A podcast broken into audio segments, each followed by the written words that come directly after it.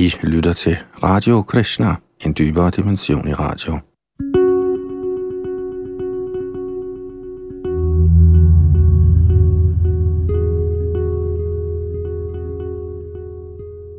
I bogen Liv kommer fra liv skal vi nu til den tredje morgenvandring, som er optaget den 28. april 73 i Cheviot Hills Park, Los Angeles.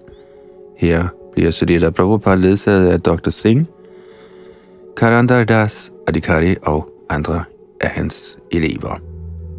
Her oplæst for Radio Krishna af Yadunandan Das.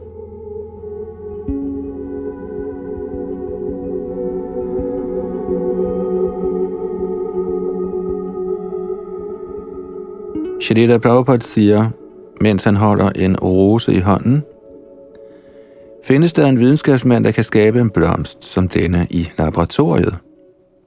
Dr. Singh siger, det kan ikke lade sig gøre. Prabhupada siger, nej, det kan det ikke.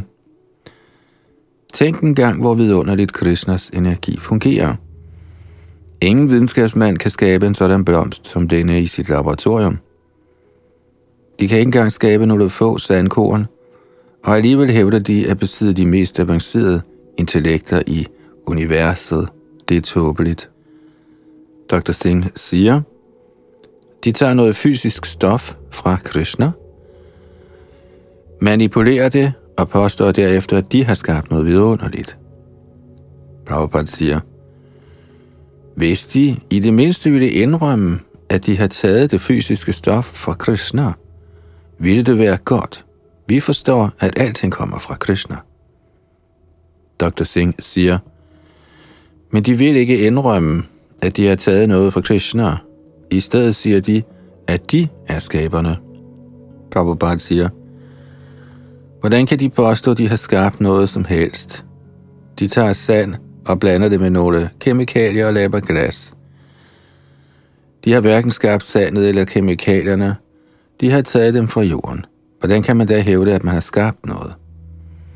Dr. Singh siger, de siger, vi har taget materialerne fra naturen.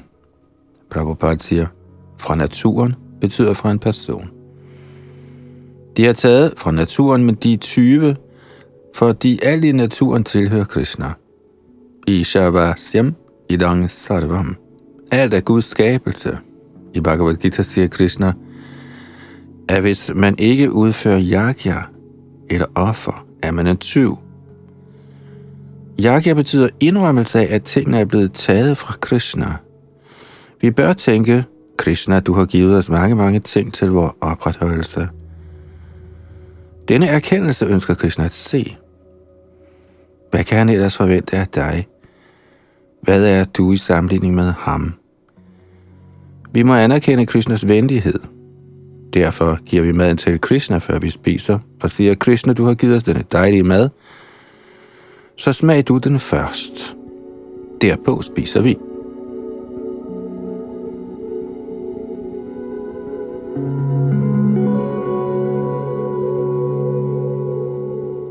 Krishna er ikke sulten, og dog kan han spise hele verden og derefter genskabe den, nøjagtigt som den var. Puranasya Puranam Adaya Puranameva Vashishyate. Krishna er så fuldkommen, at hvis man tager al Krishnas energi fra Krishna, befinder hele den oprindelige energi sig stadig hos ham. Det er perfekt bevarelse af energi. Dr. Singh siger, der findes et videnskabeligt tidsskrift, som kaldes Nature. Det indeholder artikler om naturens frembringelser, såsom planter, blomster og mineraler. Men det omtaler ikke Gud. Prabhupada siger, vi kan ganske vist observere, at planter frembringes af naturen. Men det næste spørgsmål, vi skal stille er, hvem har lavet naturen? At spørge om det er virkelig intelligens. Dr. Singh siger, almindeligvis tænker folk ikke over det. Prabhupada siger, så er de tåbelige. Hvor kommer naturen fra? Så snart vi taler om naturen, bør det næste spørgsmål være, hvis natur, ikke sandt? Jeg taler for eksempel om min natur, du taler om din natur. Så snart vi taler om natur, bør det næste spørgsmål derfor være, hvis natur. Natur vil sige energi, og så snart vi taler om energi, må vi spørge os selv om kilden til denne energi.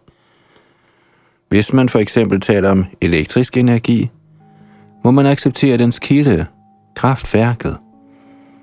Hvordan kan man afvise det?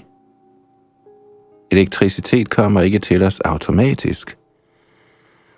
Ligeledes arbejder naturen heller ikke automatisk. Den står under Krishnas kontrol. En elev siger, i Vedderne står der, at den materielle energi virker under Krishnas styring. Prabhupada siger, ja, så snart man taler om energi, må der være en kilde.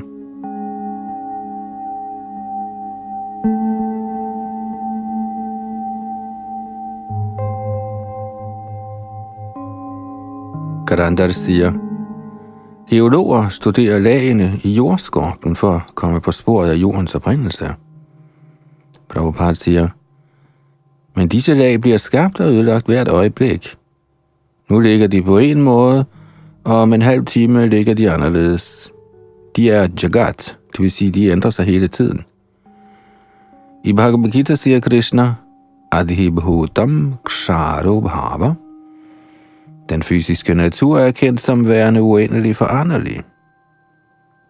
Derfor kan man ikke finde kilden til al energi ved blot at observere selve energien. Nu er jordens lag måske sorte, senere er de muligvis hvide, og herefter igen sorte. Så geologerne studerer den sorte farve, og så den hvide farve, og så igen den sorte farve, og så videre. Det kaldes for Punash Punash Charavita Charavananam, at tykke det, der allerede er blevet tykket. Nu er det koldt. Til middag vil det være varmt. Og i nat bliver det koldt igen. På den måde udsættes hele den materielle kosmiske manifestation for forskellige slags forandringer. Selv vores kroppe forandrer sig. Alt ændrer sig. Men hvad er evigheden bag denne forandring? Det er emnet for rigtig viden. Videnskabsmændene finder ikke den evighed, og derfor bliver de skuffede. De tror, at baggrunden for alting er tomhed. Nul. De tror, at evigheden er nul. Og når de bliver spurgt, hvor dette nul kommer fra, siger de, det kommer fra ingenting. Så må vi spørge dem, hvordan er mangfoldighederne opstået? Den vediske konklusion er, at mangfoldighed er evig, selvom den foranderlige mangfoldighed, som videnskabsmanden studerer i den materielle verden, er midlertidig. Den materielle verdens variationer er skyggevariationer. Virkelig mangfoldighed eksisterer evigt i den åndelige verden.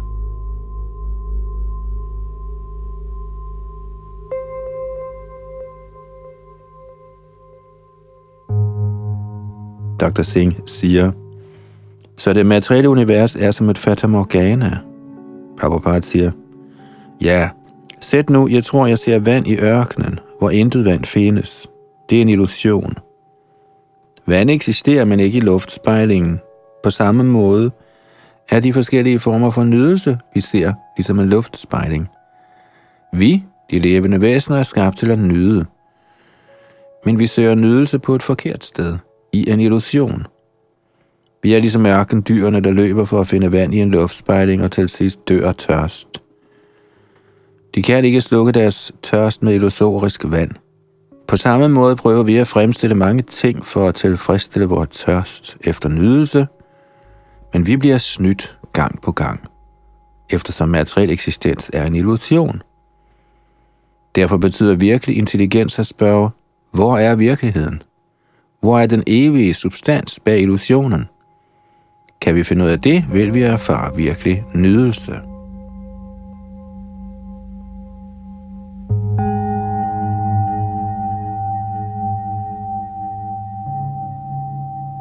Slutter Prabhupada her i den tredje morgenvandring, optaget den 28. april 1973 i Cheviot Hills Park, Los Angeles, hvor Shalila Prabhupada blev ledsaget af Dr. Singh Karandar Das og andre elever.